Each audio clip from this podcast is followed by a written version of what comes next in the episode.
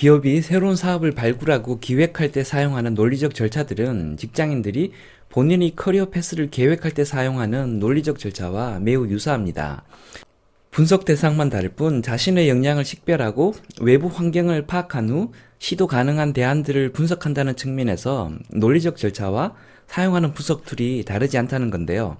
신사업 기획 방법론도 설명하고 더 나아가 커리어 패스를 어떻게 하, 계획하면 좋을지를 설명하기 위해 다섯 편의 영상을 시리즈로 준비했습니다. 제가 실제 PM으로 참여했던 신사업 컨설팅 프로젝트에 살을 붙여서 강의를 했던 적이 있었는데요. 해당 강의를 영상으로 다시 만들었습니다.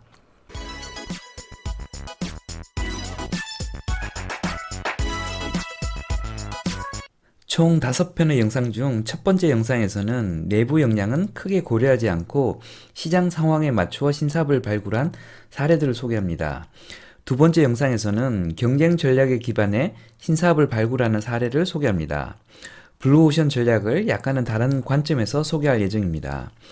세 번째 영상에서는 자사의 핵심 역량을 분석하고 이를 이용해 인접 사업 영역으로 확장해 나가는 신사업 확장 방법에 대해 설명합니다. 이 방법은 베인 컴퍼니라는 전략 컨설팅 회사가 신사업 발굴을 할 때 사용하는 방법입니다. 네 번째 영상은 제가 신사업 발굴 프로젝트를 진행했던 실제 장표 사례를 소개합니다. 보고서의 논리적 흐름과 장표의 구성을 참고하실 수 있을 겁니다.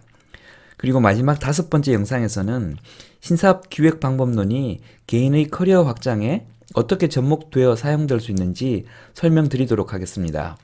신사업 기획에는 관심이 없고 커리어 관리에만 관심이 있다는 분들은 세 번째와 다섯 번째 영상만 보시면 되겠습니다. 안녕하세요. 장프로입니다. 프로세스 관점에서 바라본 신사업 발굴이라는 제목으로 신사업 발굴의 일반적인 원칙과 사례, 논리적 절차에 대해 설명드리겠습니다. 이 영상은 사업 발굴 경험이 많지 않음에도 해당 업무를 맡는 바람에 스트레스를 받고 있는 일반 직장인들을 위해 만들었습니다. 저는 한국금융솔루션이라는 회사의 부대표로 재직 중인데요. 저희 회사는 핀셋 N이라는 대출 비교 서비스를 제공 중입니다. 이번에 치열한 경쟁을 뚫고 토스, 네이버, 신한은행 등과 함께 나란히 마이데이터 사업자로 선정된 바 있는데요. 대출 비교 서비스에서 시작해서 암호화폐를 포함한 금융자산 관리 서비스로 신사업 발굴 및 확장을 진행 중에 있습니다. 신사업 발굴은 최고 경영자 한 사람의 직관의 영역에 속해 있는 것처럼 인식되는 경우가 많습니다. 회장님이 그때 이 사업을 해보자고 의사 결정하신 덕택에 지금 이렇게 성공할 수 있었습니다. 라는 식의 회장님 영웅 만들기 사례들을 워낙 많이 접하다 보니 좋은 사업을 하나 잘 발굴하면 그 사업이 자동으로 성공하는 것처럼 인식되는 경향이 있습니다. 그런데 사업을 해보신 분들은 아시겠지만 사업을 발굴하는 것과 사업이 성공하는 것은 완전히 별개의 이야기입니다. 뿐만 아니라 신사업의 발굴은 직관의 영역이라기보다는 프로세스 영역에 가깝습니다. 상식적 수준에서 잘 정리된 논리적 절차를 따르면 천재가 아니어도 어느 정도 괜찮은 신사업 후보군들을 발굴하는 것이 가능하다는 것이죠. 그래서 이 강의 영상의 제목을 프로세스 관점에서 바라본 신사업 발굴이라고 정하였습니다. 사업 아이템 발굴을 위한 회의를 하면 결론은 두 가지로 요약되는데요. 우리가 잘하는 것을 해야 한다는 것과 시장 기회가 좋은 사업을 해야 된다는 것 두 가지로 요약될 수 있습니다. 우리가 잘할 수 있고 시장 기회도 좋은 일사분면의 사업 아이템을 하는 것이 최상이겠지만 실제 현실에서는 이런 아이템들이 많지가 않습니다. 그래서 어쩔 수 없이 우리가 잘 못하지만 그래도 시장성이 좋은 이사분면에 해당하는 사업을 하거나 시장성은 좀 나쁘지만 우리가 잘할 수 있는 3, 4분면의 사업을 찾게 됩니다. 오늘 영상에서는 챕트 1 부분, 우리 역량은 조금 떨어지지만 혹은 우리 역량과는 관계없이 시장성이 있는 사업을 찾아 성공시키는 사례들을 살펴보고요. 두 번째 영상 챕터 2에서는 우리 역량도 어중간하고 시장 기회도 어중간한 상황에서 취할 수 있는 경쟁 환경에서의 사업 발굴 방법에 대해 설명드리도록 하겠습니다. 챕터 1에서는 회사 역량에 관계없이 시장 트렌드를 보고 사업을 발굴한 사례들을 보여드립니다. 챕터 1에서는 세 가지 메시지를 전하는데요. 그중 첫 번째는 시장 변화의 큰 트렌드가 있으면 그 트렌드 말고 그 주변부에서 일어나는 연쇄 반응에 대해 주의 깊게 파악하라는 내용입니다. 1949년 미 서부 세크라멘토라는 곳에서 금이 발견되었는데요. 금을 캐겠다고 10만 명이라는 사람들이 한꺼번에 이곳에 몰려들었습니다. 49년 단 한 해 동안 이렇게 많은 사람들이 모였다고 해서 49어라고 한다는데요. 일명 골드러시라고 하죠. 그런데 아이러니하게도 골드러시로 돈을 번 사람은 거의 없었다고 합니다. 최초로 금을 발견해 부자가 될 줄 알았던 세크라멘토 어느 농장의 주인도 부자가 되기는커녕 금을 찾아 몰리던 사람에게 살해당하는 등 금을 찾아 달려온 사람들 중에 돈 번 사람은 거의 없었다고 합니다. 그런데 엉뚱한 사람이 돈을 벌었는데요. 질기고 오래가는 바지를 만든 제이콥 데이비스라는 사람이 바로 그 사람이었습니다. 잘 떨어지지 말라고 천막천으로 바지를 만들고 이음새마다 철로 만든 리벳을 붙여서 팔았는데 이게 대박이 난 거죠. 이 기업은 지금도 있는데요. 바로 리바이스라는 청바지 회사입니다. 금으로 돈 번 사람은 없었지만 몰리던 사람들 덕분에 마을과 도로가 생기고 몰리던 사람들을 활용해서 농업이 번성하게 되었고 이 덕분에 캘리포니아가 미국의 정식주로 승격이 되었습니다. 환경이 급변하면 겉으로 드러나는 현상에만 집중하지 말고 그 주변부에서 연쇄적으로 따라서 변하는 요소들을 잘 파악해서 사업거리를 찾아보자는 것이 첫 번째 이야기입니다. 두 번째 이야기는 해양 유전 개발에 관한 것입니다. 노르웨이에서 선박 회사를 운영하던 존 프레드릭센은 2000년에 접어들면서 전 세계적으로 에너지 소비가 늘게 되자 석유 시추와 관련해 새로운 변화가 올 거라는 생각을 하게 됩니다.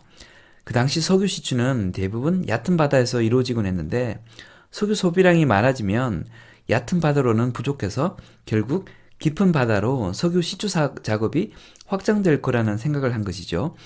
그래서 2004년에 심해 유전 시추 전문 기업인 시드릴이라는 회사를 설립하고 심해 시추선을 대량 발주하기 시작합니다.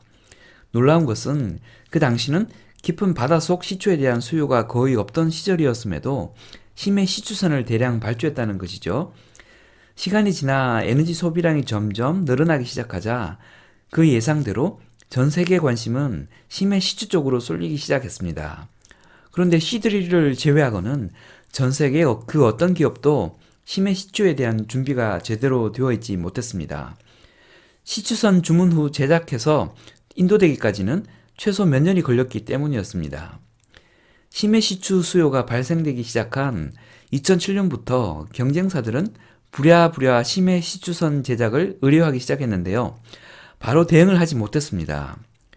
그에 반해 시드릴은 이런 상황을 미리 예견하고 심해 시추선 가동 준비를 미리 다 끝내놓은 상태였습니다.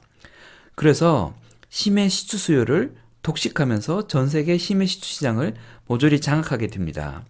설립된 지 8년 만에 전 세계 시추 사업 1위를 달성하고 시가총액 23조의 회사가 되어버립니다. 세 번째 이야기는 화장품 위탁 생산 전문업체의 포지셔닝 전략에 관한 이야기입니다.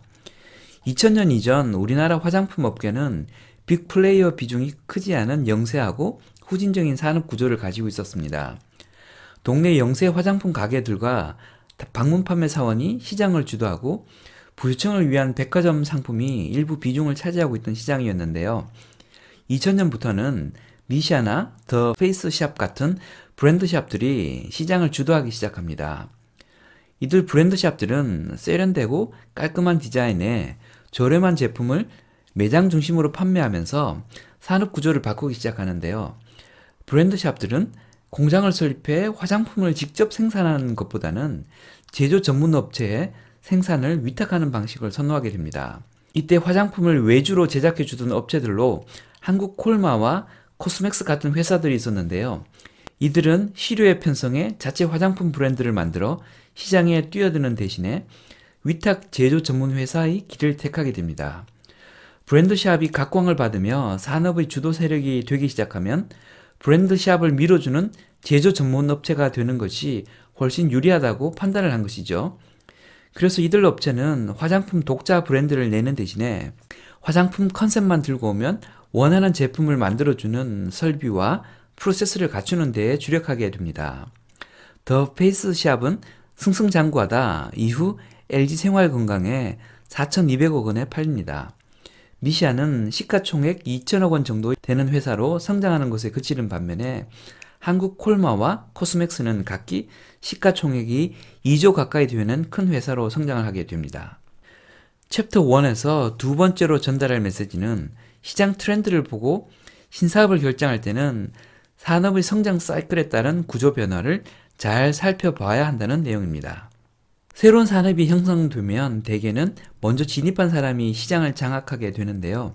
시장 구조에 따라서는 먼저 진입한 사람이 손해를 보는 경우도 많습니다. 마이크로소프트는 1996년에 무료 이메일인 핫메일 서비스를 내놓습니다. 1메가 디스켓 한 장에 1000원씩 하던 시절에 공짜로 2메가 저장 공간을 제공하니 사람들이 관심을 끌 수밖에 없었는데요. 이후 무료 저장 용량을 10메가까지 올려줍니다. 그러던 상황에서 구글이 무려 1기가까지 무료로 저장 가능한 메일 서비스를 시장에 내놓습니다. 지금이야 무료 저장 장치가 보편화되어 있어서 당연하게 받아들여지지만 당시만 해도 USB 같은 외부 저장 장치 용량이 64메가 왔다 갔다 하던 시절이라 시장에 엄청난 큰 충격을 주었습니다. 구글 메일 서비스 발표가 마침 4월 1일이어서 서비스를 발표하던 날 전 세계 유저들은 구글이 만우절이라 농담한 것으로 생각할 정도였습니다. 이에 깜짝 놀란 마이크로소프트는 저장 용량을 250메가까지 올리지만 구글의 1기가를 도무지 따라갈 수가 없었습니다. 왜냐하면 지난 10여 년간 투자되었던 스토리지 평균 단가가 있어서 구글을 절대 따라갈 수가 없었기 때문입니다. 결국 마이크로소프트의 핫메일은 시장 주도력을 잃고 지금은 MS의 다른 서비스와 연동할 때 잠시 사용하는 이메일 정도로만 사용되고 있습니다. 먼저 진입한 사람들이 손해를 본 또 다른 사례도 있습니다. 태양광 사업이 대표적인데요. 2000년부터 유가가 상승하면서 각국 정부들은 신재생에너지를 밀기 위해 여러 가지 유인책을 내놓습니다.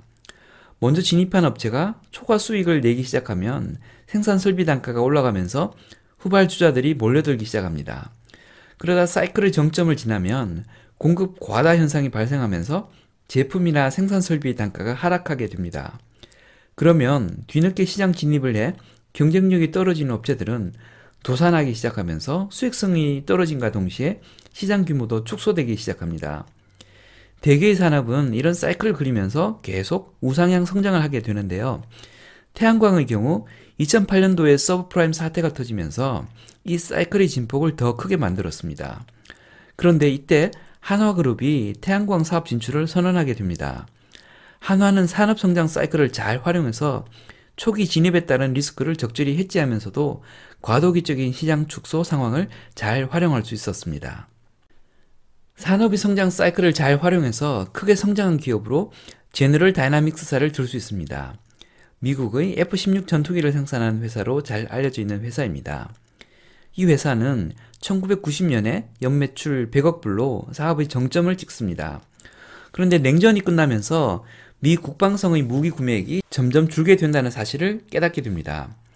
게다가 무기 구매 방식도 굉장히 까탈스러워져서 예전에는 이 비행기의 가격은 얼마입니다 라고 말하면 적당히 깎아서 물건을 구매해 주었는데 미 국방부 예산이 줄어들면서부터는 제품당 단가를 미리 말해주고 이 단가에 맞출 수 있는 업체만 입찰하라고 하면서 수익성이 급격히 나빠지게 됩니다. 이때 제너럴 다이나믹스는 아주 중요한 결단을 내리게 되는데요. 한참 잘 나갈 때 중요 사업부를 비싼 값에 다른 기업에 다 팔아치우기 시작한 겁니다.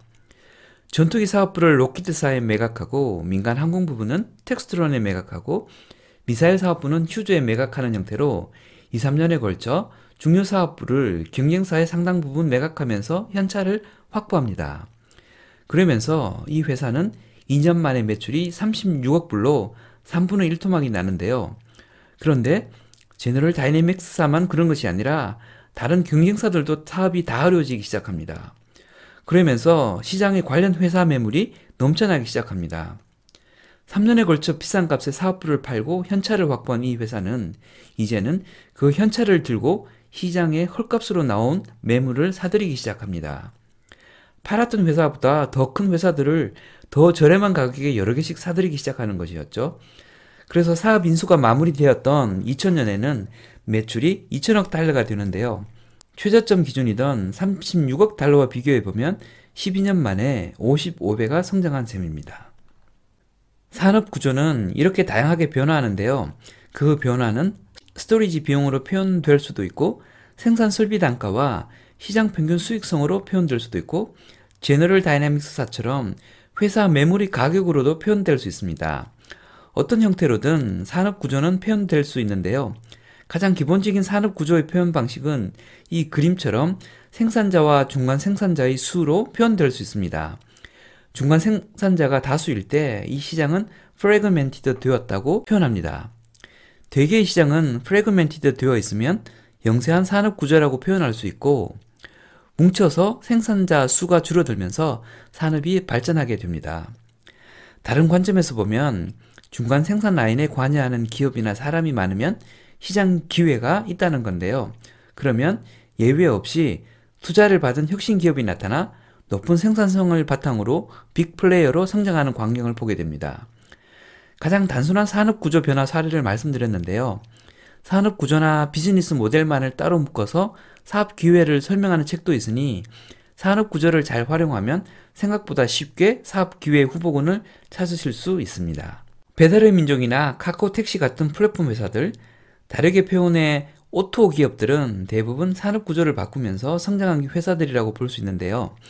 이런 형태로 이미 20여 년 전에 회사를 크게 키운 기업이 있습니다. 리엔펑이라는 회사인데요. 이 회사는 1906년에 설립된 어류나 장난감 등의 생활용품을 제조하던 업체입니다. 이 회사는 굳이 생산 라인을 갖추고 있지 않아도 원하는 물건을 다 생산할 수 있다는 것을 알게 됩니다.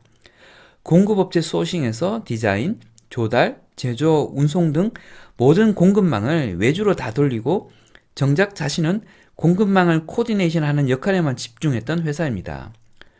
본사인 홍콩에서 상품을 기획하면 디자인은 이태리에서, 실은 파키스탄에서, 단추는 중국에서, 생산은 방글라데시에서, 판매는 미국에서 합니다.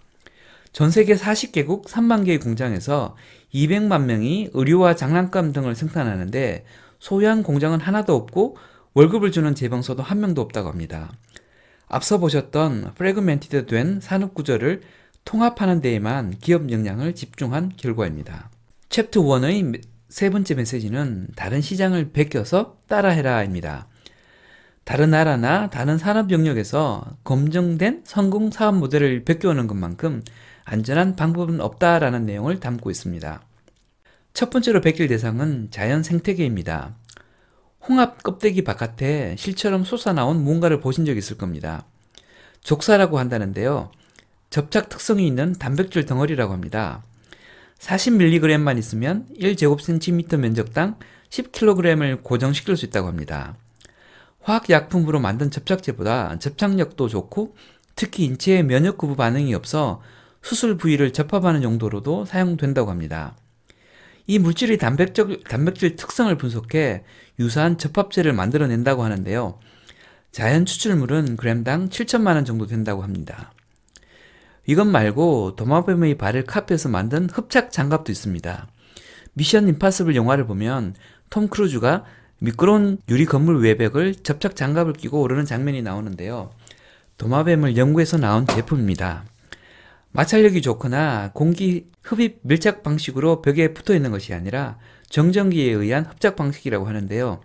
도마뱀의 발바닥이 이런 기능이 있어서 매끄러운 유리 천장에도 붙어 있을 수 있다고 합니다. 두 번째 사례는 다른 나라의 성공적인 비즈니스 모델을 베껴와서 성공한 경우입니다. 아프리카는 10억 인구를 가지고 있어서 향후 시장 전망이 밝습니다. 코카콜라 같은 회사는 최근 10년간 13조 원을 투자하면서 이 시장을 키우려고 노력하고 있다고 하는데요. 그런데 소득 수준이 낮아서 실제 시장으로서 기능은 제대로 하지 못하고 있다고 합니다. 특히 술의 관점에서 보면 일부 부유층을 제외하고는 술을 마실 만한 경제적 여력이 되지 못해 아주 값싸고 저렴한 술이 필요한 상황이었습니다. 그런데 밀러 맥주를 생산하는 업체가 일본의 저가형 맥주 사례를 모방을 해서 대성공을 거두었습니다. 일본 맥주는 세율이 엄청나게 높다고 하는데요. 특히 맥주를 만들 때 메가와 호프 비중이 50%를 넘으면 특히 세금을 높게 부과했다고 합니다.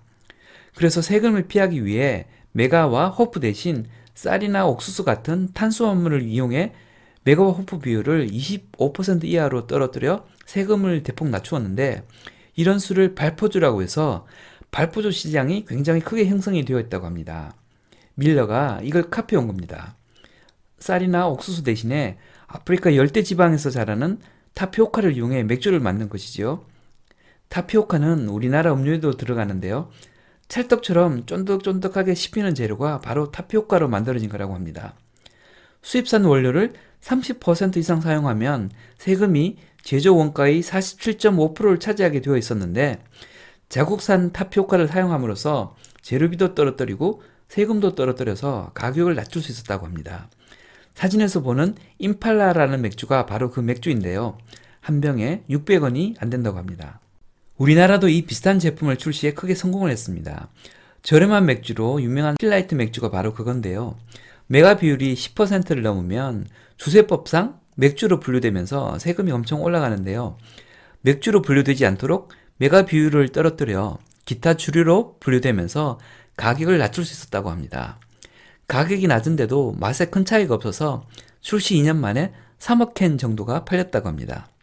다른 나라 비즈니스를 카피해서 론칭하는 패턴은 제조보다 IT 영역에서 더 빈번히 일어납니다.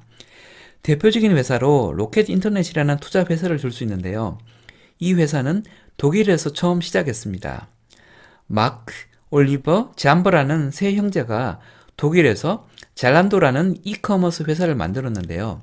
운이 좋게 자포스라는 미국 회사에 비싼 값에 매각할 수 있었습니다. 이후 알란도라는 비슷한 회사를 또 만들었는데요. 이 회사는 다시 미국 이베이에 매각을 하게 됩니다. 그러면서 새로운 사실을 알게 되었는데요. 어느 한 나라에서 성공한 비즈니스 모델은 다른 나라에서도 성공하기가 쉽고 비슷한 회사를 한 나라에다 만들어 놓으면 다른 나라에서 성공한 기업이 사가게 된다는 것을 알게 되었습니다. 그래서 한 나라에서 성공한 비즈니스 모델이 나오면 그걸 카피해서 다른 여러 나라에다 똑같은 회사를 만들기 시작했습니다. 컨베이어 벨트에서 물건 만들어내듯이 그 사업을 론칭할 만한 사람들을 끌어모아 회사를 만들어서 론칭을 시키는 것이죠. 진출하려는 회사에 비싼 회사가 이미 있으면 그 회사의 지분을 사뒀다가 나중에 더 비싸게 팔기도 했습니다. 그런 방식으로 우리나라에서도 티켓몬스터나 그룹폰 코리아를 샀다가 되팔아 돈을 남기기도 했습니다. 지금은 전 세계 200개 기업에 4만 2천 명의 직원을 고용하고 있고 회사 가치는 30조 정도 된다고 합니다. 비즈니스 모델 카피는 서로 다른 산업군 간에도 이루어집니다. 세계적인 의료업체인 자라는 생산 방식을 의료업체가 아닌 자동차 업체로부터 카피해 왔습니다. 보통 제조회사에서는 부품을 만들어 놓으면 그걸 가져다 쓰는 푸시형 생산 방식을 사용하는데요. 자동차 생산업체인 도요다는 필요한 만큼만 물건을 만들어내는 풀형 생산 방식을 사용합니다. 생산 프로세스가 기술적으로 받쳐주어야만 가능하긴 하지만 재고를 줄일 수 있고 생산 시간을 줄일 수 있는 방식입니다.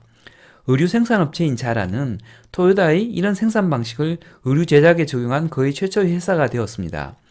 만들어 놓고 파는 것이 아니라 팔리는 거 봐서 필요한 만큼만 만들어 팔기 시작한 것이죠. 덕분에 자라의 회장 아만시오 오르테가는 한때 워렌 버핏을 제치고 세계 부자 순위 3위에 오르기도 했었습니다. 이런 기업의 아류들이 스파 브랜드라고 해서 유니클로, H&M 같은 회사들입니다. 서로 다른 산업 간의 비즈니스 모델을 카피해오는 사례는 여러 곳에서 발견됩니다. 석유 시추선 등 해양 특수선박 생산업체인 버번 오프쇼어라는 회사도 회사 운영 방식을 저가 항공사로부터 차용해 왔습니다. 단거리를 주로 뛰는 저가 항공사 LCC들은 서비스보다는 가격으로 승부를 하는데요. 비용을 낮추기 위해서 동일 기종의 비행기를 대량으로 구매해 구매 비용과 유지 보수를 낮추는 방식을 사용합니다. 버번 오프쇼도 해양 지원선의 운영 단가를 낮추기 위해 똑같이 생긴 선박을 대량으로 구매하고 선박 운용과 훈련을 표준화시키고 심지어 필요 인력도 아프리카나 필리핀 같은 저백, 저개발 국가로부터 공급을 받아 운영을 한다고 합니다. 비즈니스를 처음 설계할 때부터 저가 항공사 모델을 카피해 원가 절감이 가능한 형태로 운영을 했던 것이었습니다. 지금까지 내부 역량보다는 시장 트렌드에 초점을 맞추어 신사업을 개발했던 사례를 설명드렸고요.